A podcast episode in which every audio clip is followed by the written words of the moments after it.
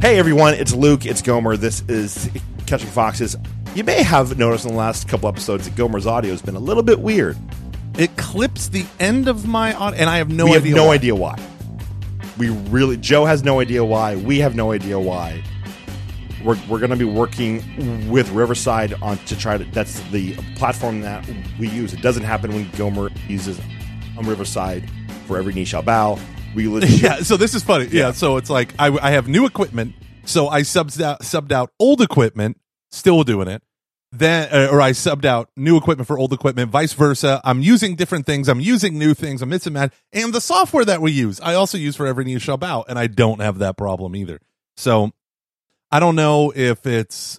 I thought it might be because you, like you and I, use the same login for Riverside, but we haven't done that in so long. I say send me the link for guests every time. and every time.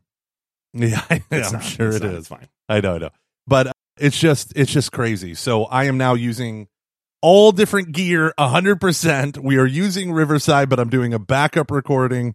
Oh, this is going to be beautiful. It's going to be beautiful. Yeah. How so are you doing, Luke? Anyways, I'm I'm very. I know that everyone has. We've had a few people complain about that or have said, "Hey, is this just me? Is this weird? It's not you. It's us."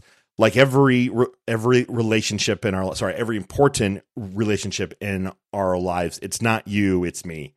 So we're sorry. We're gonna. Uh, we are. I'm working on that. We legit have no idea why, and but Yeah. So hopefully, it's not a problem during this episode because of the backup audio, or somehow we fixed it. so yeah. oh, this thing has to go out in less than 24 hours. Poor Joe. Joe wanted a three day runway. Yeah. So it, it's kind of funny because on Monday, Monday was Memorial Day. And okay, ho- ho- hold on a second. I just want to add, you and I don't do a good job of saying this is when we're going to record, but we have gotten to a very good like rhythm of like The week. last a little minute. Let's um, set up a time to record. We don't have a set date, Yeah. but we are very adjustable to each other. Yeah. yeah. It's okay. Anyways, continue. So yeah, so Monday was not only Memorial Day, but it also was the day everyone in my family. Well, Sunday and Monday was when everyone but me was sick in my family, and it was your birthday, And so right? my wife is dropping. No, my birthday was the Thursday before. Thanks for sending me a present. It was beautiful. You're welcome. The text message was wonderful that you didn't send. Mhm. Um, Not a damn thing. but the uh, it's fine. Uh, it's a, kind of a metaphor. But I uh, said something in the no, group text after you complained about your, it being your birthday. Yeah, yeah, forty one. That's gross. But anywho, so so Memorial Day, we were supposed to go out. We were supposed to do all this stuff, and when everyone started getting sick, except for my wife, I was like, okay, well that's canceled. So now I can finally schedule the the show with Shannon. We'll do it at ten a.m. just in case we end up having to do Memorial Day stuff or whatever. And then Shannon gets like super deathly ill at like 3 p.m. I mean, just all the gross, not deathly, but all the gross stuff. And then uh, she sleeps. She sleeps for like a day. And then when we're supposed to record at 10 a.m., I walk in at 9:55, and I'm like, "Honey, the show must go on." And she's like, "I'm coming." So we recorded a the live show for our Patreon supporters with Shannon in a bathrobe, like, and then as soon as we finished, we ended it, and she goes, "I gotta go right now," and she just ran, and she was out for the rest of the day. So God bless What a her, but the show must go on. What a champ. What a champ. What a champ. Legend. What a champ. Once again, the people um, we love have to bear the consequence of us waiting too long. Yep, yep, yep, yep. Keep in mind, people, that about a, about a month ago, I asked Gomer for a firm date. But I couldn't give you one. I know, it's true. That was the problem. That's true. It's true. Now, now, okay. So the good thing is this. So I I was out the last two days because I was up in Minneapolis with Ascension Press, and I recorded a Jeff Cavins show. We did. He has a podcast that he hasn't unveiled yet, but he's recorded like eight episodes. And the whole time I'm sitting there looking at him, being like, "Don't channel Luke, don't channel Luke," because I was going to make the comments that you always make. But his father is is deathly ill. Oh, So I'm prayers for Jeff's so, father. I'm, I'm I'm very I'm sorry to hear that. That is very very Yeah. tough. Yeah, but and Jeff was in a great mood. Actually, I think right now, Thursday, June first, I think he's flying to the Holy Land for the sixty first or sixty second time Wow. to lead a group. And yeah, it's crazy. His wife has been over there. She is getting her PhD in biblical archaeology. As one does. and she is as one does, you know. And I, I love it when people like they do ministry their whole life and then it's like, well, it's time to retire. Might as well get an advanced degree in archaeology. And so she's just So she's in Shiloh digging, and he's going to go visit her when they're taking the tours and all this stuff. It's just so awesome. But I recorded a two hour episode with Jeff. So flew out there, ate lunch, recorded two hours, two and a half hours with Jeff, then met up with a big Catching Foxes fan, homeboy, who's now doing parish ministry and all this stuff. He's got like his whole famous classically trained singer. It's like awesome stuff. Then the next day, I did all of these Ascension Presents, you know, their YouTube channel that Father Mike does. I did five episodes of Ascension Presents back to back. We just sat there, my fat belly sticking out. I'm so self conscious of, uh, you're fine. Everything's fine. Uh, you'll, you'll change your tune when you see the video, but, um, I record, I recorded these videos. So, and then I got on a plane and then flew back home and got home at 10 o'clock last so night. So the point of this story the whirlwind. was that I don't I get a text from Gomer on Tuesday and I'm assuming we're going to record that night and you're in a studio with Jeff Cavins. and so there's no and I'm like, well, are we recording? and then we don't and don't say anything about it. My answer was nope, and because I totally forgot to bring my. Usually, what I do is I bring my equipment. yeah, that's Like, and- I grab again, my- like if we were a responsible adults, we would have had a conversation last week about it being a holiday on weekend, how that would could possibly Affect impact our schedules. But you know, Yeah. why why do that? Why so do that? instead, here we are recording at the very last last minute. We actually had another show planned, but due to the due to the technical stuff, we're going to push that back. I'm super excited about Yeah. that show. Did you say testicle stuff? No, I said Technical stuff. technical stuff? Did I say I thought you said stuff? testicle. No, I think you said technical. I probably just didn't it. enunciate. Enu- who are we having? Uh, we're going to have my mom on. Whoa, And Patty! I'm super excited. Patty's going to make her, I think it's her second appearance on, well, her first appearance on the main show, Yeah. her second appearance on the podcast feed, but her like fifth appearance for anything related to catching foxes. She did a bunch of stuff on stereo as well as some things on Patreon. Stereo. so, uh, yeah, people love to ask my mom questions on stereo. It was, oh, of course. Now my Echo is like, here's a notification. So I'm not sure if you are aware, there was a film that was released a couple months ago called The Jesus Revolution. Uh-huh. It's about the Jesus movement that took place back in the 70s, a very kind of charismatic Protestant thing at the Calvary Church, people in their 20s. It's somewhat tied into that push that happens out in California to spiritualism, so I have a lot of cults and stuff. Yeah. And I have this theory, I don't I'm sure there's people who have who have written about this that it's probably somehow like connects to the char- the Catholic charismatic movement that starts with people in the 70s as well uh, which my parents were a part of. And so, and my mom has talked with a lot of her friends from the charismatic community who saw the Jesus revolution, and they said it really reminded them of that time in their lives back in the 70s. Yeah. So I was like, hey, mom, watch this film, have it jar your memory a bit, and let's talk about it on the podcast. So that's what we're going to do. We're not going to necessarily talk about the film per se, but like her experience of the charismatic movement from the 70s until I would argue the present day. So I think it'll be a really cool perspective on like a life lived in a community and we'll talk about like the pros and the dirty dirty cons and uh, hopefully it'll be a very good and robust conversation i've never i mean i've, I've had plenty of, of conversations with my parents about this but not for a very long period of time and just focused on this so i'm really excited about it Yeah. And the fascinating thing about this, when you said that, when you mentioned that movie, because I've seen it pop up on in, on YouTube and stuff like that, mm-hmm. and I've been like, oh, maybe I'll do it. At first, I thought it was like a stupid, um, Mhm. you know, like mockumentary thing or whatever. But uh, so when I was talking with Jeff over lunch, As one before does. we filmed, as one does, when I was talking with Jeff Cave, i call him jeff but you know jeff Cavins. I call him Jeffy. As I was, I call him Jeffy. Um, not to his face, of course. But he he was uh, one of the questions that we were talking about was why does it seem like miracles don't happen anymore? And you know, like you read the New Testament, there's miracles everywhere. Where are our miracles? And he said, you know, me and my wife were just talking about this because we were a part of the Jesus movement. Oh And he goes, and I don't know if yeah, and he goes, and I don't know if you know that, but like this is like a big movement of the Holy Spirit in the seventies. And he said people would come and be instantaneously healed of drug addiction. He said, I witnessed it dozens of times. And the reports were everywhere. And I was like, I know what you're talking about. There's this famous story of of a guy whose conversion started because he's a drug addict invited to this prayer meeting. He stands in the back of the church, doesn't want to go in, and the preacher just finished preaching, so it's already over. The the majority of it, and people are praying. And he walks up and he goes, "How you doing?" The guy's like, "Fine, whatever." And he's like, "The Lord wants to move in your life." And he just goes, "Okay." And then the guy said he felt something like overtake him. He said at that moment he was cleansed of his addiction to like LSD, like like in, and he's like, "I I knew without knowledge that it was completely cleansed for me." And when Jeff was saying like, "Yeah, I witnessed it, I saw it," and I'm like, "Yes, what?" That that is such a fascinating thing. So when you said the Jesus movement and the Jesus Revolution movie, I was like, that is, I absolutely, I absolutely want to talk about that because I just think there's too many coincidences, too close. Yeah, to, well, to and I. I actually would agree with that. So we're gonna do just a couple quick, like quasi ten minute topics. But before we do, real quick, can I tell you a story about the Yeah. about the cross and drugs? yes, Okay, so your boy went to a Dave Matthews concert on Saturday night. Hey, With Andrew and Rachel and Tyler.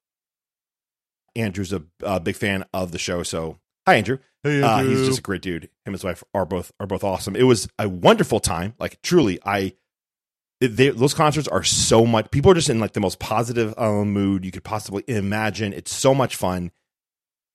Weed everywhere. Like as far as the Yeah. eye can see. to be very clear, we were not partaking in said weed, but man, could you smell it for two hours?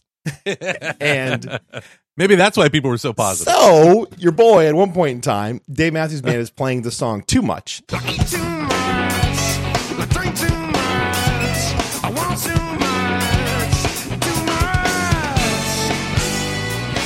too much, bum, bum, bum, which is like every Dave Matthews song, but wonderful. Like I was just on cloud nine. And some point in time during the song "Too Much," I have this like profound realization of I can't even put into words of like the cross, which is a thing that typically happens. Anytime I'm in a large group, I typically have this thought of like Jesus died for all these people. Wow, like it's just you know, it's where my brain goes. Hey man, Yeah. like Jesus died for all these people, man. I know. I'm like just think about this. Wow, like all these people, like you know, Yeah. and and but I have this like intense. I cannot explain it, but this like almost an any. It's like an emotional epiphany of the cross during "Too Much" by Dave Matthews Band, and it's not till maybe about two hours, almost two hours afterwards, that I'm talking about that. I'm like, maybe that was due to a contact high. like just Maybe I was on cloud eleven. again, like we weren't, sm- you know, like don't do that. When Right. I was there, we're doing, you know, obviously I've like, I just could never do it. And, you know, I don't think it's probably might not be the worst, um, worst thing in the world. I still think it'd be like a sin if I did. And I just was, I mean, I cannot explain to you just how much I was like, there was this feeling of like, I like, yeah, I kind of get it. Like the cross and death, but like you have to have the cross to order have this, which is beauty and like resurrection and joy. And it, but it was like fe- a feeling of that. And then afterwards, I was like, again, I I think I smoked weed twice in my life. It didn't do anything for me. I was drunk both times. So like, it's just never been a thing. I've always hated it. I hate the smell. And this just Yeah. like, I was like, oh, yeah, that may have just been that. so it was just really, it was just a funny thing that happened. Yeah. So hopefully I the, the THC might have been overestimating my my profound wisdom. I didn't see, I didn't, I didn't feel, I, I- you know, I didn't feel anything Yeah. like weird. I didn't see, it was just this weird, like emotional thing of like the cross. wow. It was like, it was honestly like, like a conversion esque moment. That's funny. That's awesome, so man. yeah. So on the Discord, if you are a part of our Patreon, on Patreon, on patreon.com slash CF, you have access to the Discord.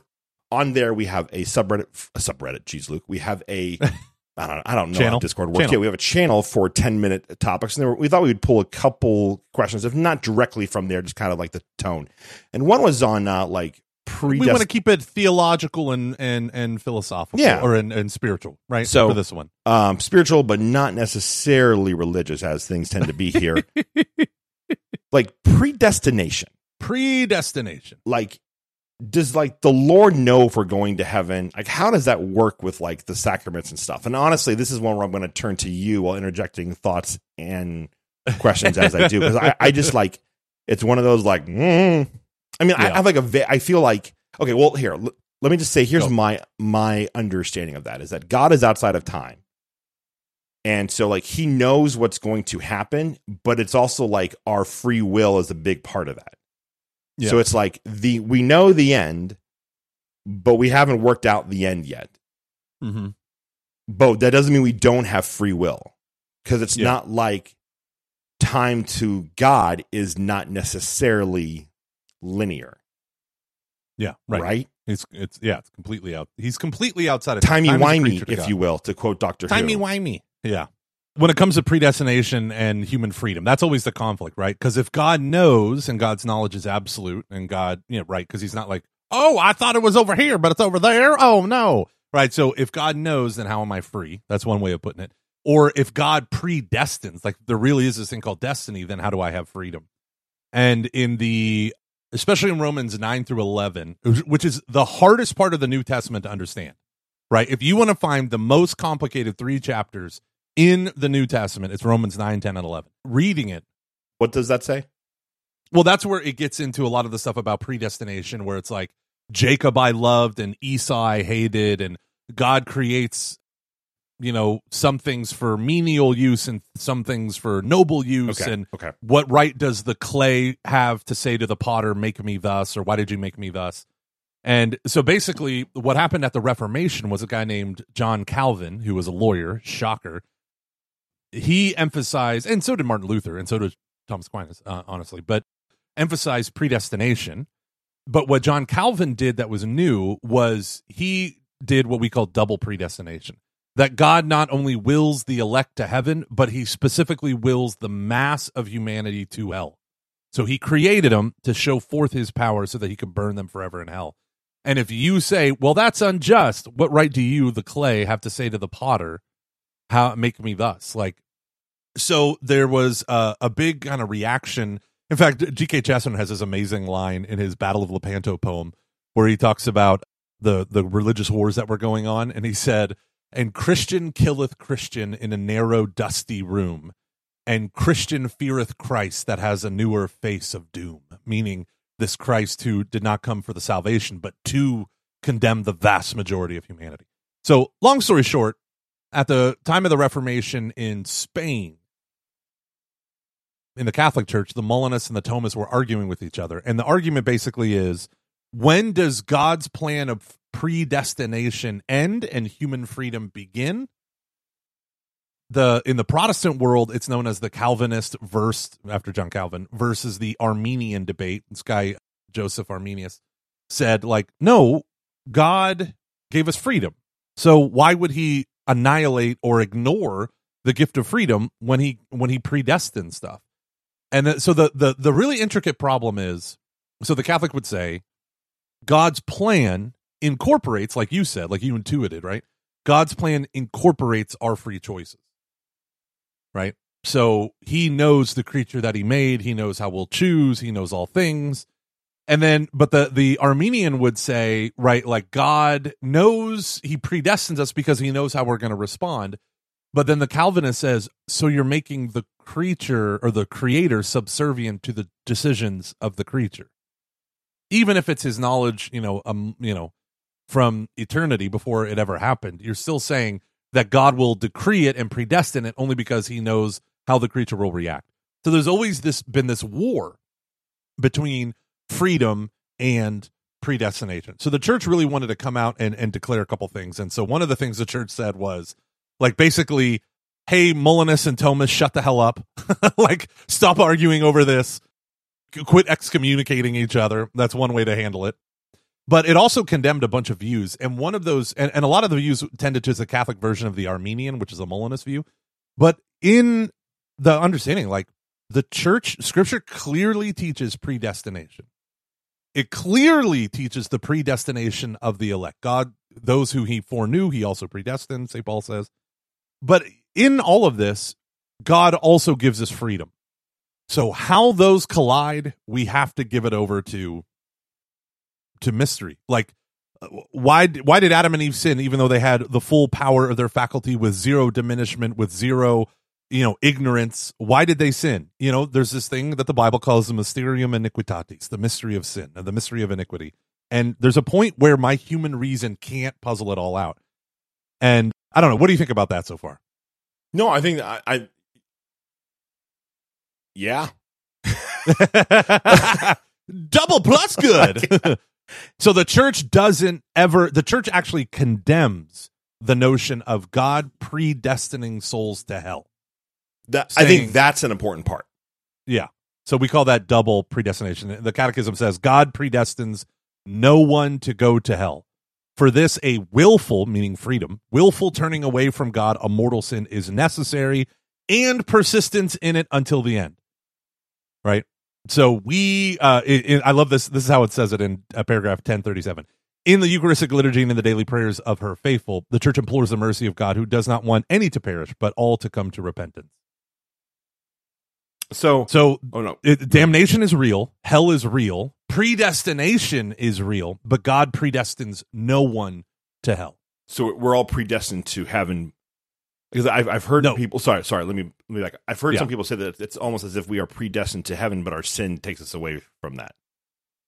so then then the word predestination doesn't really mean predestination right predestination means it is point. destiny Yeah, yeah. Yeah. so it's it's there is there's You're- um, you're- nothing that that you can do to actually change that.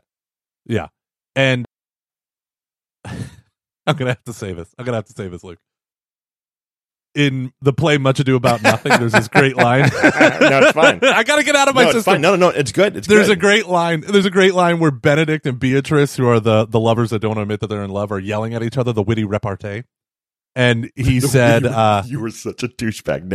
Now, I am such a dude. I just I just walked two and a half miles in the whole or almost three miles in the whole time I'm listening to a great course on uh on Shakespeare. But um, in it there's a there's a line that all the kids or this one kid who was who was Bennett kept having trouble with, and she's she talks about how she hates him and he said, and and how she never wants to get married and he says, well you have saved you know some lucky man from having a predestinate scratched face, and the kids are like, what the heck does that even mean? I was like because being married to her means she's gonna scratch you up. You're you're gonna you're gonna get you're gonna Oh, get boned. sit down, kids. So then, what? Like, Yeah. Let me ask. Let me ask you this. Then, I think one of the things that this that the question we got on the Discord, which I didn't read all the way through before I, I brought up on here, uh, but I think this actually kind of feeds off the thing you were t- talking about a bit, which is like the role of the church in that. So, how do you explain when when you're evangelizing? Yeah. How do we explain the role of the church in our relationship with Christ? Mhm. Because if it comes down to our ultimately being in relationship with Christ and through forgiveness, Mhm. through His forgiveness, we are saved, or like His, like you know, like like through Yeah. His sacrifice, we are saved. I mean, I don't want to like. How do we explain the role of the church in that when everything is viewed through such a personal relationship with? With, I, like, I, I, I want to get Yeah, yeah. beyond like just the whole like, why Me is it and like the this, I don't I don't mean this as an apologetic to Yeah. Protestants, but almost like the world has no reference point for that. Yeah. Yes, and it, it, this is the criticism that I have of Jordan Peterson ten times out of ten, which is the reduction of faith to an individualistic act, Hmm. right? Mhm. And so, and he he reduces. I mean, he constantly champions individualism over uh, Pope Francis. He tweets at him with that stuff. But okay, so what? Where, where is the church in between Jesus, the the Son of God, Savior, mediator between man and God, and and my my act of faith? and my relationship with Jesus. I would say this. Okay, so let's start out in the broadest terms. The church is your relationship with Jesus. Right? So if you think about it, the church in one sense came to be, you know, you could say on Pentecost, uh, when Christ called the first apostles through the Blessed Virgin Mary, sure, all of that stuff. But in another sense, the church always existed from the first moment of creation because the church is the union of humanity with God, right? Not the first moment of creation, but the first moment of creation of, of, of man and woman. And so by being in a relationship with God, that relationship is the church. It is the communion that human beings have with God, right? And because we're made in the image and likeness of God and Jesus is the image of the infinite God, then that means that from the fir- like our existence is always in the Son, right? And that's why the fall was so horrible and that's why Christ came as a son of Adam to restore us because we were by being made in the image and likeness of God, we are the copy of the Son basically, right? And so Jesus, uh, so the, the fascinating thing about this with the church is the church, no one saves themselves. You will never find a person in the Bible who is praying and then they the gospel unfolds in their brain and then they accept it and then now they're a faithful Christian. Um, the church is always the body of Christ and the bride of Christ. So if you are united to Christ, you belong to the church. Maybe imperfectly, maybe at its beginning stages, but it's always the church. So then we ask ourselves, so like in the prison ministry, the Protestants um, who hate Catholics, they all say, you know, Jesus on the cross said it is finished. I can understand he died for me, he rose for me, he gives me new life. What I can't understand is why the Catholic Church adds the sacraments and the Pope and Mary when he said it is finished. And I always say to them, because through the church is how he applies his saving work to us. Right? That's where the church comes in. So what do I mean by that? Well, number one, the church is first universal. That is, it's Jesus's gift to the world. Right? Two, it is the real like you can't say I want Jesus, but I don't want his body. Right? He establishes the church, just like he established. Think about Israel in the Old Testament. Who established Israel in the Old Testament? God at Sinai through Moses. That's when they became one codified nation, right? Jesus establishes the new Israel, which is the church. So we don't get to say, like, well, Jesus, I'm just going to keep it private, or I don't need the church in order to have a relationship with God. Yes, you do. Because then your relationship with God, God, this Jesus, is going to look too much like you and not like him. So the purpose of the church is to make sure that that uh, God is God and we are not, and kind of keep those distinctions because we tend as human beings to collapse them. But number two, the church constantly mediates the faith. Like St. Paul says, how can you believe if you haven't heard? And how can you hear unless someone preached, unless someone went out and preached the gospel? So Mhm. no one, the catechism talks about this, no one gives themselves the faith. And so the faith cannot be alone. But It's always a kingdom to follow the king. and I think that's like that's a yeah, that's a great way to put it, which is that which is that it it is not a thing you can do on your own, and that I think the whole like when you just um, when you just um, make it an individual thing, it becomes more of an idea, and it's not that God can't speak to the in- to the individual, but that there is to to me the church is where it will go from an idea to reality. Yeah. and like like it's an incarnate thing. Like if you look at what jesus does in the gospels he's constantly like dwelling and working within reality which means that there needs to be some sort of structure for these things to happen. And he establishes things. He establishes things like Yeah. the forgiveness of sins. He establishes things like the eucharist he establishes things like baptism, which all demand other people. Yeah. One of my favorite things is when we talk about baptism, especially infant baptism. And I, I get into these, not like, uh, uh, I get into these arguments with, not really arguments, but like when I'm talking about it with Protestants, this is one of their things. It's like, no, all you need is faith. You don't need baptism. Baptism is a sign and seal of your inward faith, it doesn't cause anything. And they said, case in point, in the Bible, it says, like, you have this jailer, and he says, What must I do to be saved? And he said, Believe in the Lord Jesus, and you will be saved. Okay, great.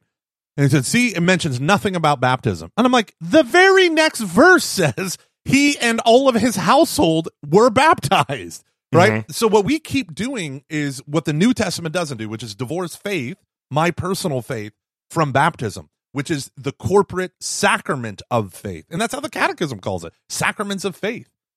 And so, uh, number one, you need to believe. You need to encounter Christ, right? You need to believe. You need to have all this stuff. Like St. Paul, who was the closest person to having a me and Jesus relationship, right? In terms of his conversion, Jesus met him on the road to Damascus, knocked him off his high horse, as it were, and and blinded him and all this stuff.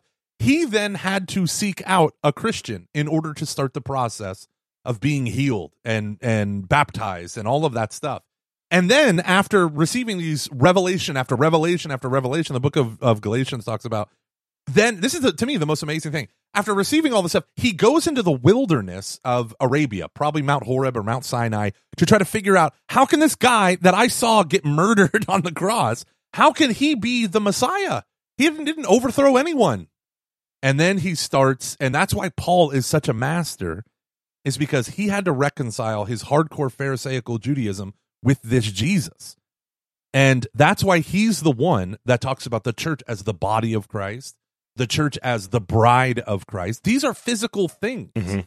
Mhm. right? These are tangible things. When Jesus talks about the church, he talks about a city set on a hill. That's not something you hide, that's something that's visible.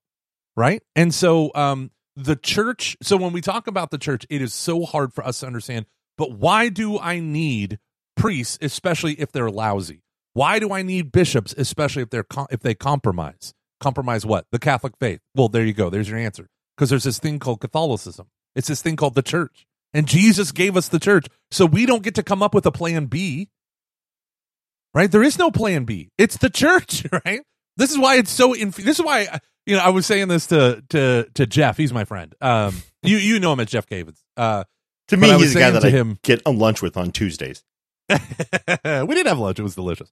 Um, but I, I, I said, um, you know, every time I'm tempted by Bishop Barron and Hans Urs von Balthasar to buy into the dare we hope that all men can be saved and, and that whole thing, every time I'm tempted to, I encounter another clergyman who uh, I'm like, oh no, th- there there definitely is hell. If hell is full with anyone, it's with clergy who have so forsaken Christ that they've given permission to their faithful to like forsake Christ, right? Or or lay ministers who you know abuse the faithful to make cash money.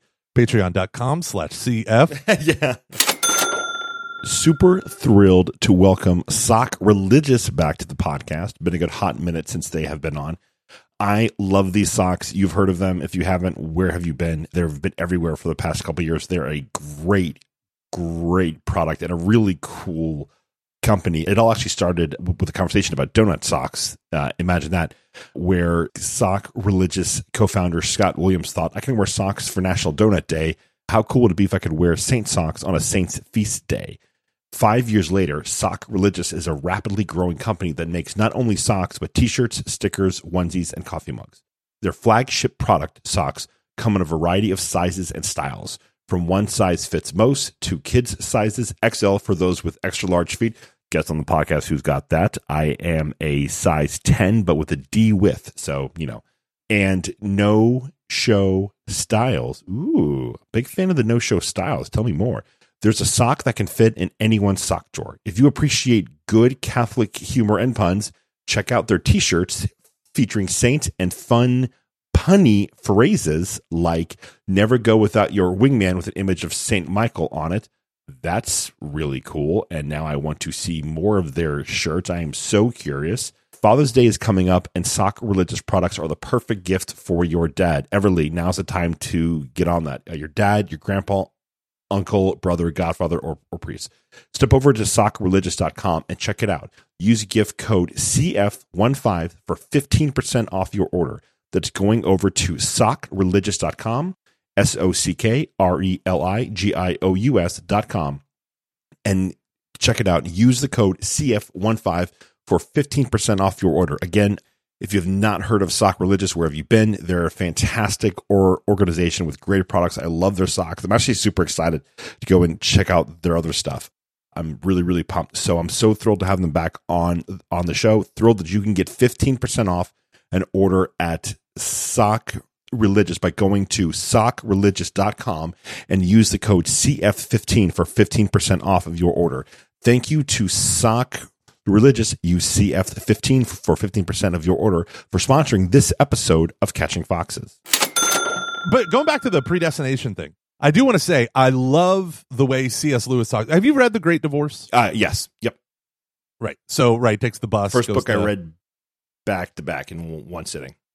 Ooh, nice, Mhm. nice. So you might have remembered. Okay, so you know how in the Great Divorce, C.S. Lewis is like in purgatory, Mhm. and he gets on a bus and he goes to the outskirts of heaven where it's more real than real, right? Mhm. So the the spirits, the shades, they can't even walk in the grass; it hurts their feet and stuff. And individuals come out from heaven to try to bring in their loved ones, and their loved ones have to let go, they have to change, they have to whatever. The last person that has someone come out to meet him is C.S. Lewis, right? He has someone that comes to meet him. And who comes to meet him is George MacDonald. And George MacDonald is C.S. Lewis's uh, favorite author. Uh, lo- he loved the guy, but George MacDonald was a well. Number one, he had a farm. Uh, no, I'm just kidding. Uh, Oh, I was like, okay. okay, just that's kidding. awesome. I was like, why? Then I, oh, Oh, Mc- old McDonald. look Uh, but so he wrote like uh, the fairy tales of Princess and the Goblin and all this stuff that set Lea- C.S. Lewis like it, it like fired his imagination, which is a fun story. But I was listening to Reverend Timothy Keller, who rest in peace, Yeah. talk with thought about you when that happened. Oh man, that made me so sad. And Pastor John Piper. They were talking at a conference about why did C.S. Lewis love George MacDonald so much when he was a universalist heretic? And they're going back and forth like, ah, you know, I don't know. I mean, that's always been a mystery to me, blah, blah, blah. But he kind of answers it in The Great Divorce, where he talks because they're also both Calvinist Reformed Church people who are pretty hardcore in their views of predestination. And to have someone who's a universalist that predestines everyone to heaven, that that was too much for them. And uh, I just want to read these two lines, are very short quotes. Um, so George MacDonald comes out and they start talking, and they start talking about predestination and human freedom. And uh, he says, "Time is the very lens through which we, which ye see something that would otherwise be too big for ye to see at all. Right? Huh. I, I love that phrase. So time is the very lens through which you see something that would otherwise be too big to see at all. That thing is freedom, the gift whereby ye most resemble your Maker and are yourselves part of eternal reality. But ye can only see it through the lens of time. He had a thick Scottish accent.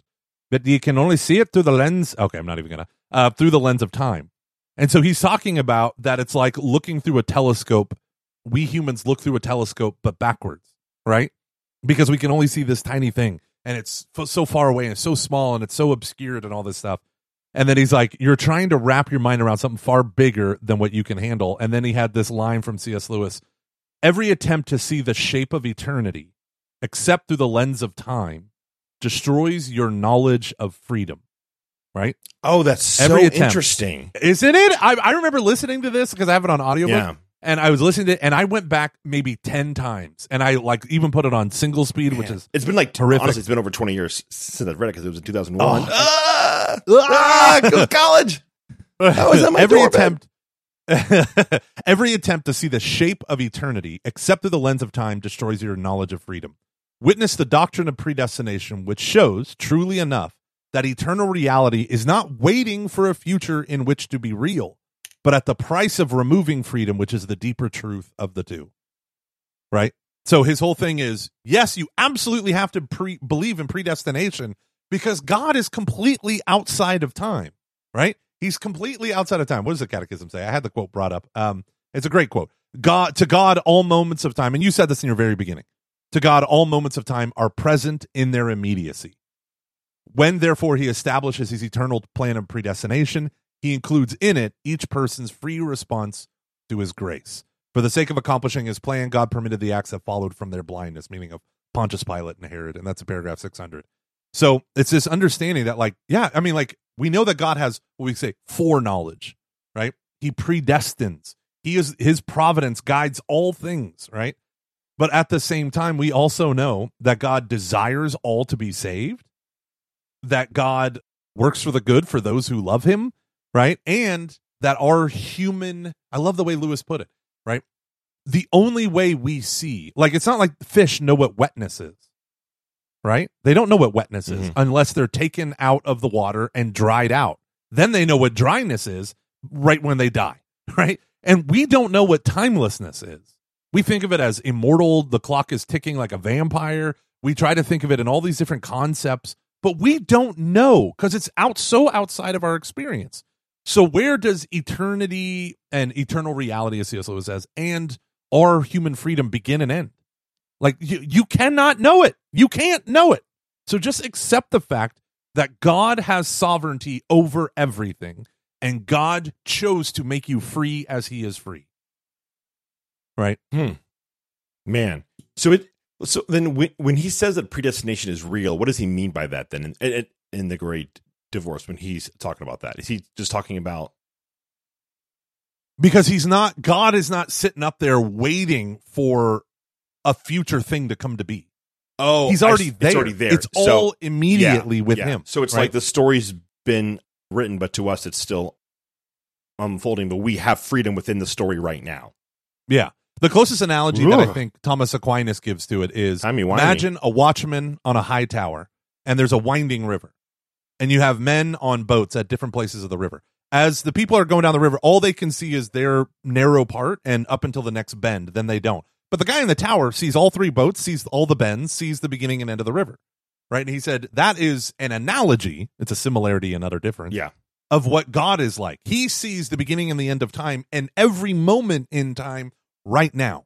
So for him, right now is the end of the world. Right now is creation. Right now is the death of Christ. Right now is Cleopatra. Right now is Luke getting saved on a high school retreat singing some weird song that all the group, group kids would sing the new Si, people. senor, si, senor. God is not American. So, okay, can I ask you one? I know we've got to go here. Like, you got to go like right now, right? No, I, I I can end at eleven. I can end at eleven. Hey, I'm here to talk to you about net at netusa.org slash apply. So you guys may have heard me talk about on the podcast in the past that one of my biggest regrets is that I didn't do net. I think I really would have loved it. I almost went to Net Australia, I think, or something. It was talked about. Uh, my friend Danielle called. Maybe Net Island. I don't remember. It was like 20 years ago. Anyways, I have worked with Net in the past for other projects I've been a part of. I've been to their home campus. They're a fantastic organization. One of the most impressed I've ever been with an organization was actually when I went to go and visit Net from top to bottom. Just awesome, amazing people. And they are calling you today to apply to be a Net missionary. If you or, or someone you know could serve to be a Net missionary, please tell them about this link, netusa.org slash apply.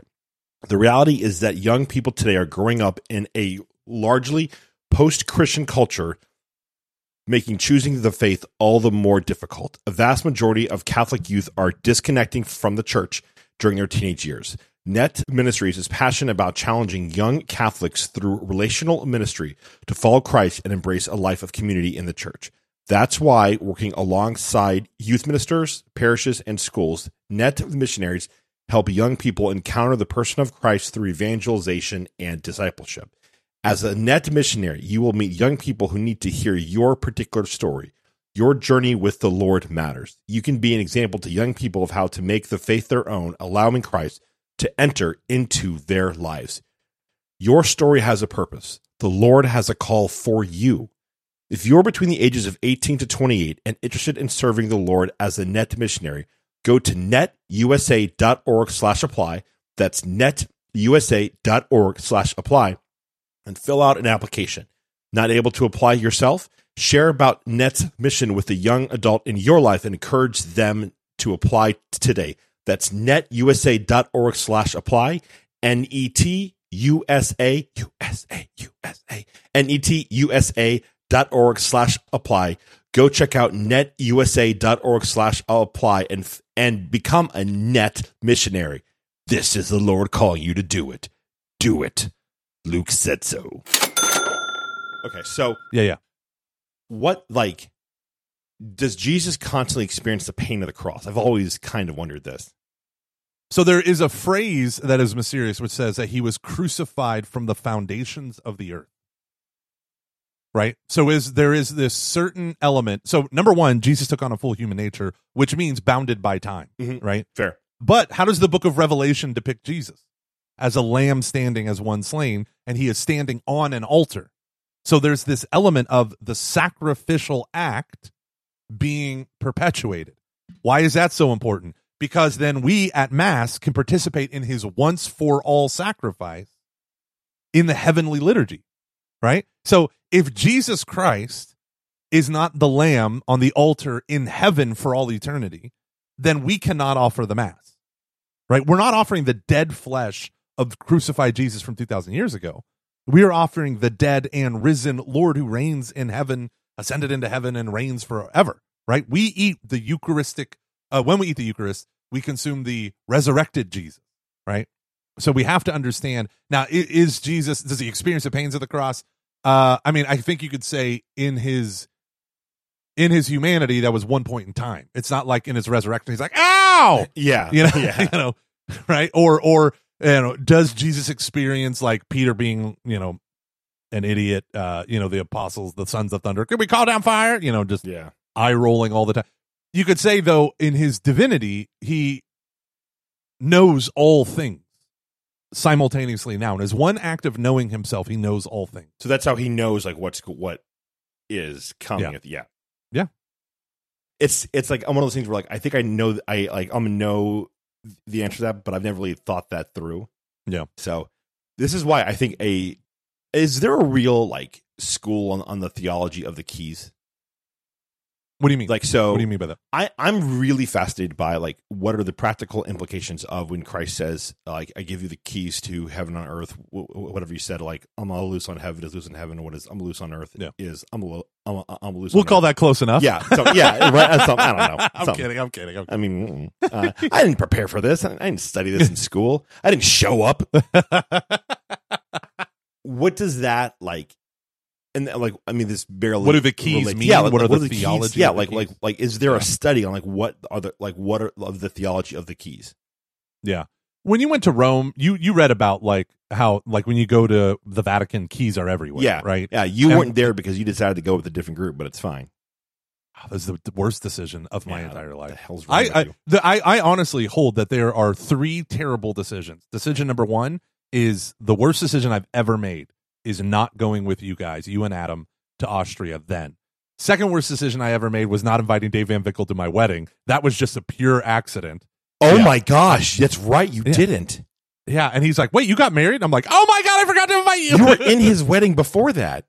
Yeah, but you know what? In my defense, You didn't I even found know out I was in his wedding Yeah. a week before his yeah, wedding. yeah. Remember, He's I like, your camera the day you got there. Because you had a like expensive camera in your lap for some reason, which is the most Gomer thing ever. Here's the thing that I am obsessed with right now. Let me be holding on to it.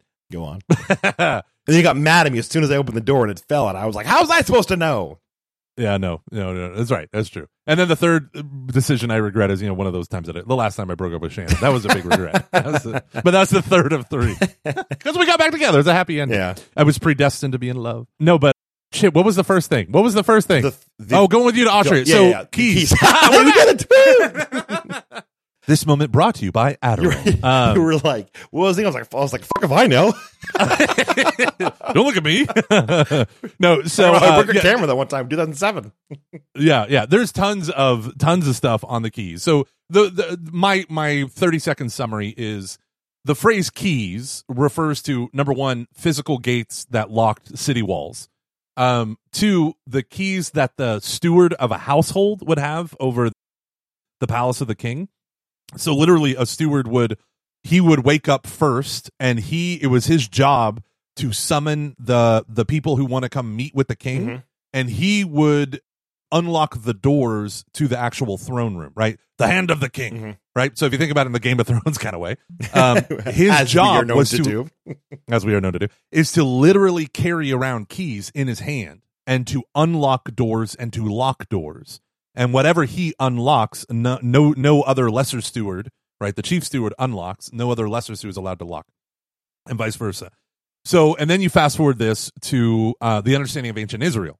So, Israel had a practice since Joseph, right? Joseph in Egypt, right? He was the the viceroy of the king, the chief steward of the king, all that good stuff, saved Israel. Well, Israel preserved that in the kingdom of David, and the sons of David all had had prime ministers, we would call them today, but called the the head of the household, the chief steward of the household. Hmm. And his job was when the king was absent to rule in the place of the king, like the steward of Gondor.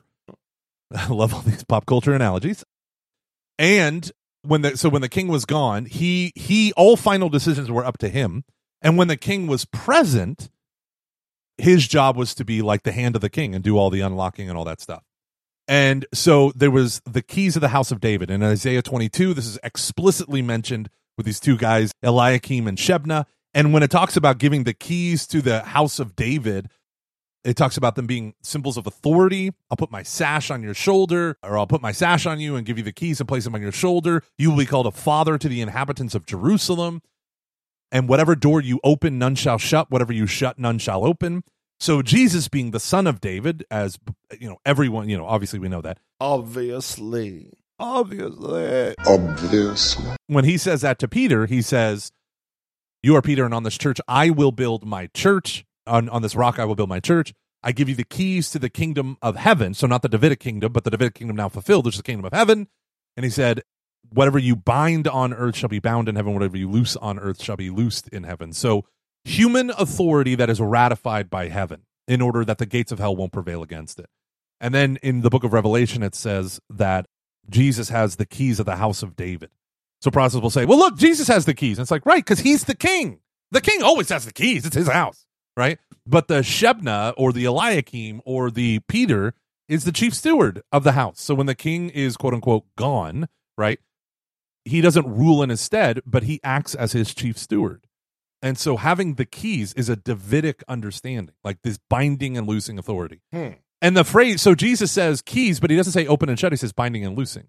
And we know from the Dead Sea Scrolls and the Talmud and other ancient Jewish writings that to bind and to loose were terms that applied to judges when making rulings based on the law, or they were terms that applied to rabbis when making authoritative interpretations of the word of God for people. So they could bind interpretations on the laity. So if you have all of this kind of going, Jesus is giving Peter authority to bind and loose faith and morals. Interesting. Guess who's back? Our good friends at Decided Excellence Catholic Media. Decided Excellence is a print media company that specializes in community and parish magazines. Through local business sponsorship, Decided Excellence is concerned with bringing the good news of Jesus Christ to homes and highlighting the actions of the body of Christ in the local community. Parishes partner with Decided Excellence Catholic Media to produce a monthly magazine that is sent to parishioners in Catholic affiliated homes in the parish boundaries. Love that. Decided Excellence trains your staff to organize content from from the parish, and let's be honest, your staff probably needs a training, and you deep down in your bones know know this. But honestly, should it be that much extra work because someone is already doing this for the bulletin? Hopefully, every magazine's centerpiece is a family from the parish that the parish wants to spotlight this is also an opportunity for parish. I should add those. Any little side comment is clearly coming from me, not from the ad copy, just so we're all very aware of this. This is also an opportunity for parishes to feature their own original content in evangelization and catechesis and to highlight the various ministries of the parish. There's an extensive decided excellence library, which is articles from Bishop Barron, Scott Hahn, Relevant Radio, PrimeSoil.com, and much more in the event the parishes need additional content. Decided Excellence does all the designing, editing, and mailing for you. That's got to be a load off of your own shoulders. Am I right, old people in the back? A parish magazine is supplemental to the bulletin. Why it improves the bulletin. There's a good chance I wasn't supposed to read the, the bold part out loud, but here we are. The bulletin is available to people who go to Mass or search it out online. The parish magazine is the only way to reach 100% of your registered parishioners. I actually really love this idea, which is why, why, why we have them we being decided excellent. Because of our professional design team and production team, the Parish Magazine is superior in beauty and quality. Our magazines are opened, kept, read, and shared. There are parishes all over the country who have created parish magazines, and parishioners love them. The magazine communicates the good works of the parish, strengthens community, and has even brought parishioners back to Mass.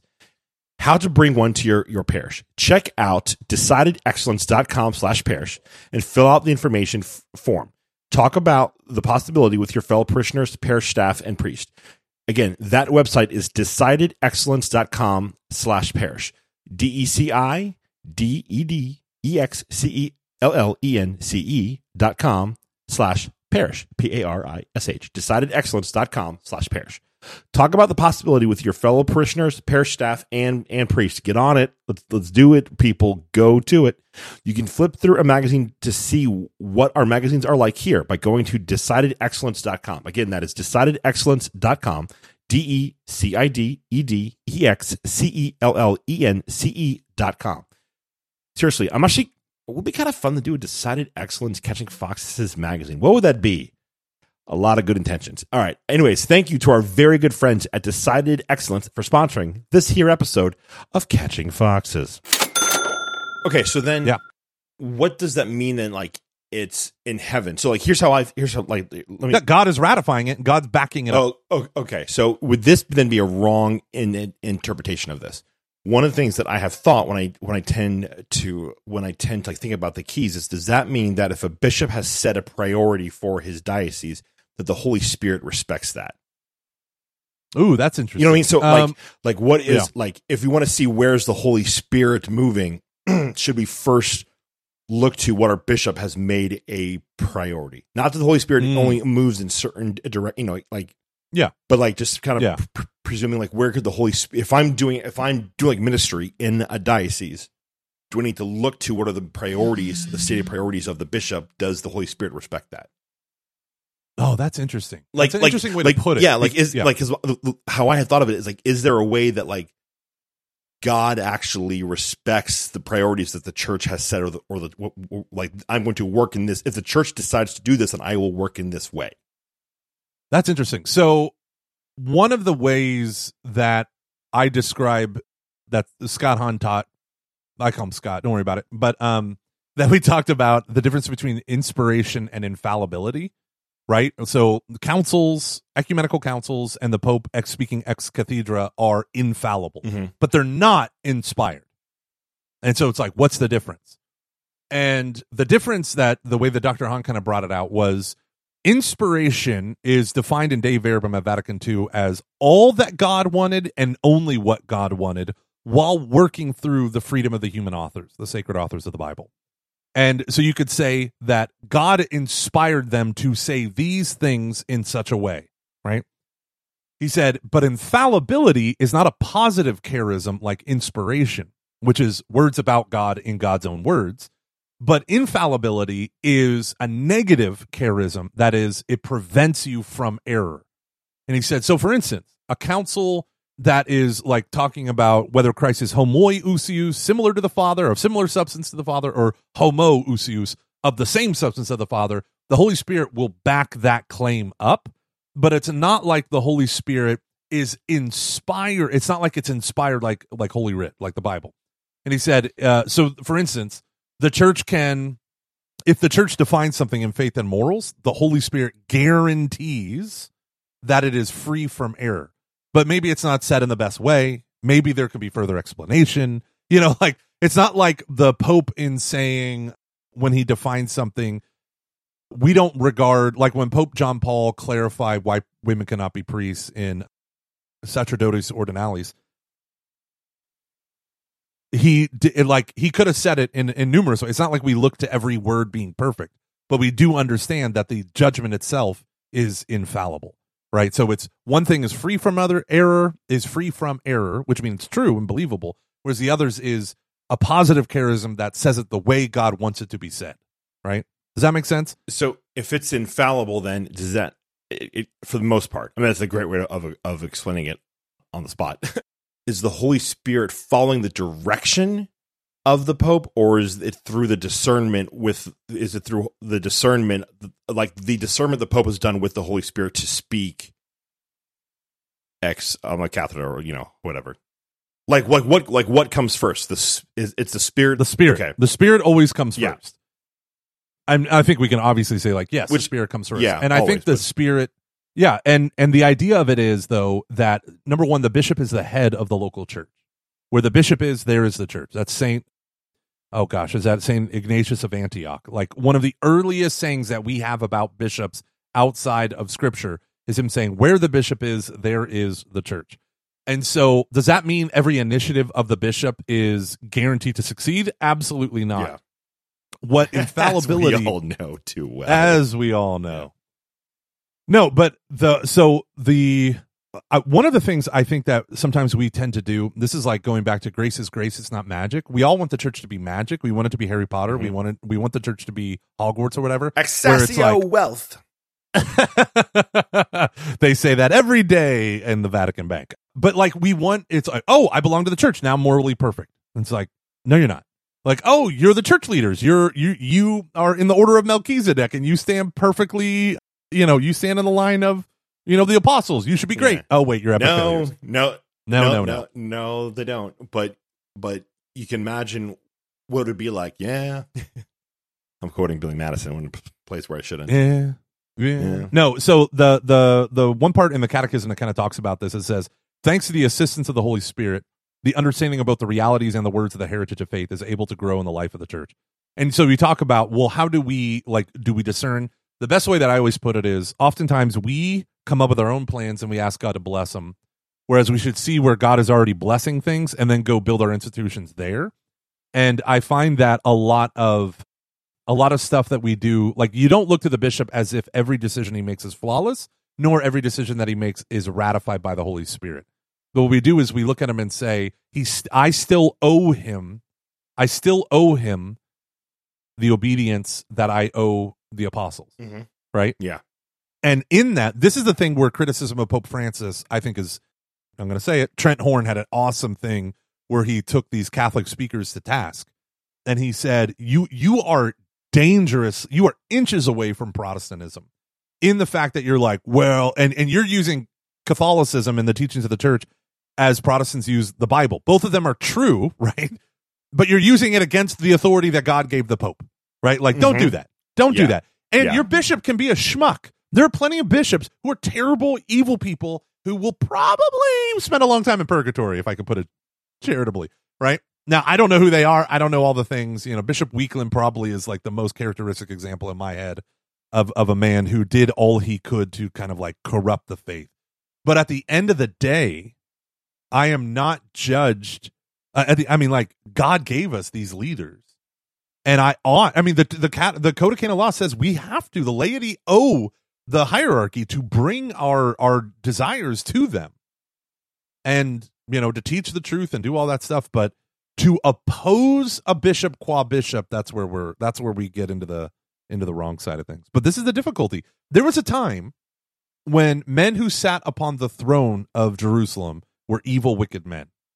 Were men who were the Mhm. high priest, their sons were evil, wicked men. Mhm. And they abused, it literally said they abused the women who were serving the temple. So these are like the most faithful. I think of like stories that you hear of like a bishop who abused a nun, Mhm. right? Or, or, or, or that guy, that layman up in the, the L'Arche community in Canada who worked with adults with mental Oh yeah. illness stuff that Lord JD Flynn mercy. like loved and everyone thought he was a living Lord saint. There's like yeah. all these women came out that he abused them in spiritual direction. You hear this stuff and it scandalizes you. This is actually why I wanted to talk about. I sent you a document. Well, one of the things I covered in EKSB that I think is a, a good oh, remedy Oh, yeah. for the deconstructing discipleship. We can Yeah, get yeah. it later, but this these are truly disillusioning disillusioning moments. Gosh, that's hard. But like, I'm not. I don't believe bishop the bishop is Christ. Right? I don't believe the bishop is God. So I'm going to give him the submission of faith that Christ and God has asked me to give. But I'm not going to pretend like he's this magical, perfect person. Well, and you know what's really interesting about that, and I, and I know that we, we got we could just wrap things up here. When I think back to the summer of 2018, when everything was Yeah. horrible, a lot of us were going to mass every day during that period. Just you know, again, horrible, and Yeah. like I was doing a lot of of, of the word and all all this other stuff, and it like it was constantly about like the Lord is going to like get His vengeance and all this stuff. He will like purify the house of David and blah blah blah blah. And I was like, oh boy, sucks to be you guys.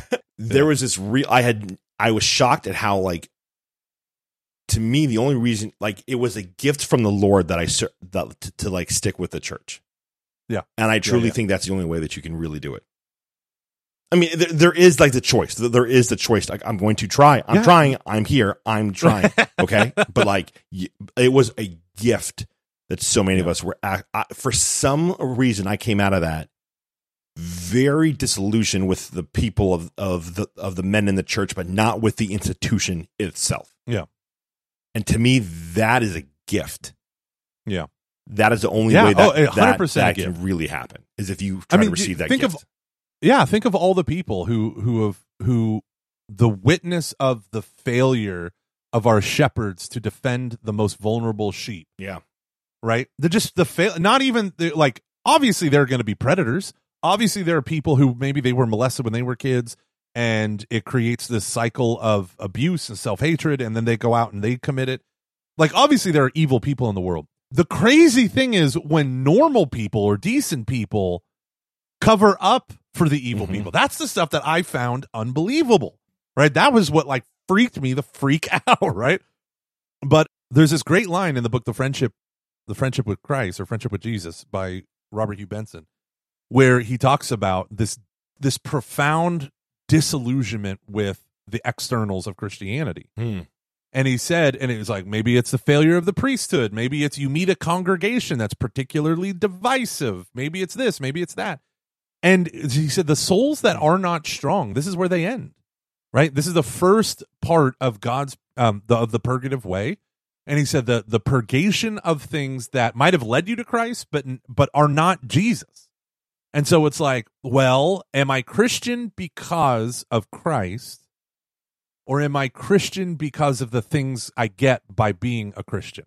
So let, let, let me give you a, a thing that you know, brutally kills me. And I said this this morning to my wife. Please do. Okay, and, I, I'm going to end on this. I'm going to try not to cry. Damn it. So we Shannon had a dream last night of like Christ was showing her. You know, I'm not. I'm not going to go into it. That's her private thing.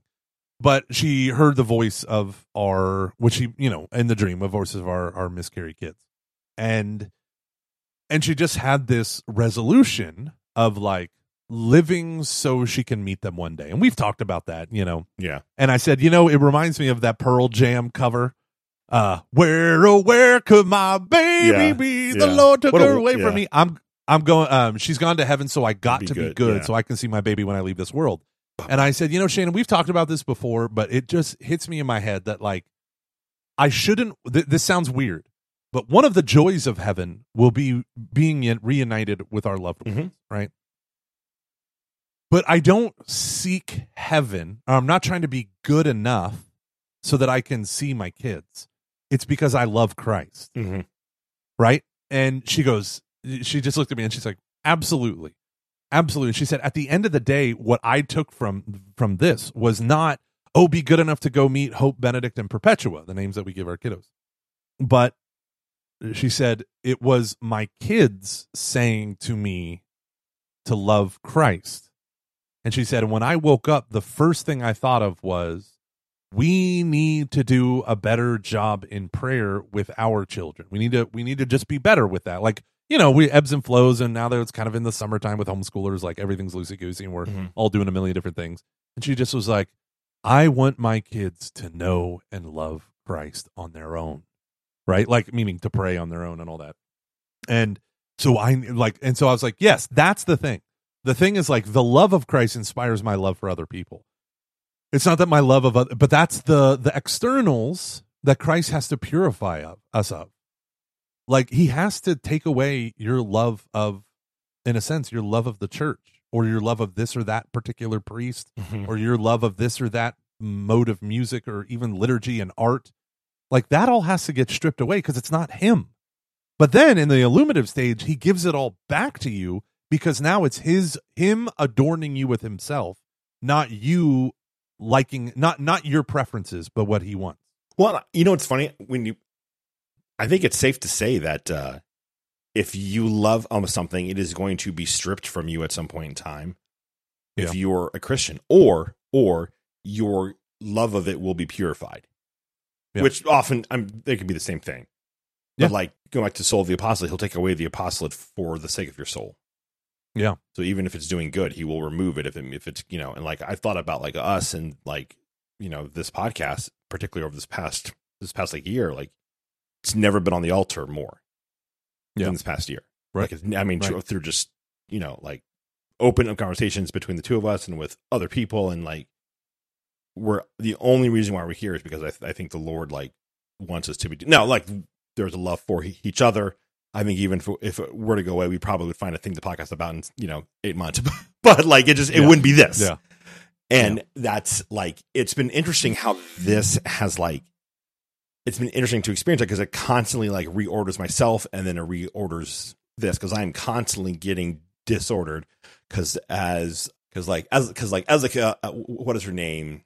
Fiona Apple says I've been a bad bad girl you know and blah blah blah well, well that you- was funnier in my head Well, You drink too much, you smoke too Yeah. much, too much too much, too much. you get too much of a contact high from the weird people it was everywhere every it was just like as soon Oh, as yeah. it started Oh, yeah. like the, the, it was there's just no escaping it It's it's like that. Uh, uh, Dave Matthews and Barenaked Ladies and one other. I can't. Oh, Phish. They all come to the Woodlands Pavilion. Here. oh yeah and I see and you could just see like, why is it so smoggy over there? it smells like that Otto's ain't jacket smog, son. Yeah. Yeah, But seriously, I, one of the most positive environments I've ever. It was so like I wasn't expecting it to be as nice and as fun as it was.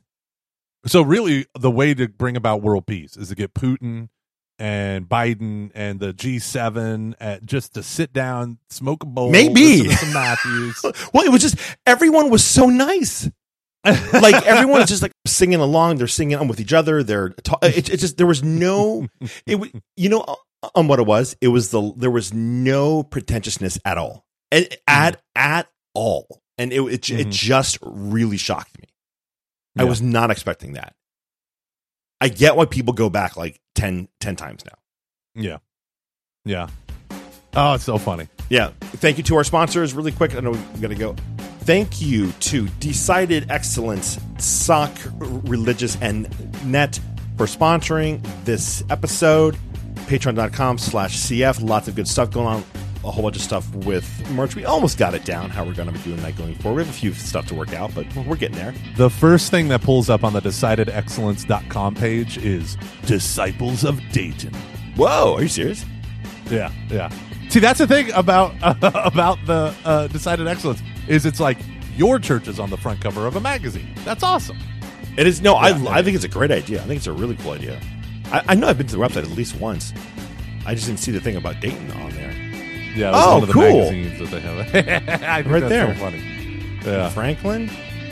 Where, where is this in Dayton? Which parish is it in Dayton? I'd be curious. St. Benedict Church. I- Interesting. I don't know, but the picture looks like a Grotto de Mary right in front of the Bahamas. That is a beautiful ocean view. I think this is this might be fake. Only because the people Either way, in the either way. professional spotlight, those are people are way too good looking to be working at a church.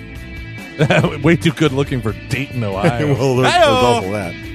Yeah. All right, Luke. All right. I gotta go have lunch with Latinas. Nice. These are the the Spanish ministry women at. St. Oh, I'm so Anthony's jealous. who- Have fun. they're they're it's gonna be awesome, but they're taking me out to a really nice place just to say thank you. Oh, for that's my- wonderful. Th- this is how they described it for your years of spoiling us with all your work. Oh. I was like, that's beautiful. that's awesome. All right, everyone. Thank you, Joe. Sorry, we promise we won't do this again. Bye. Bye.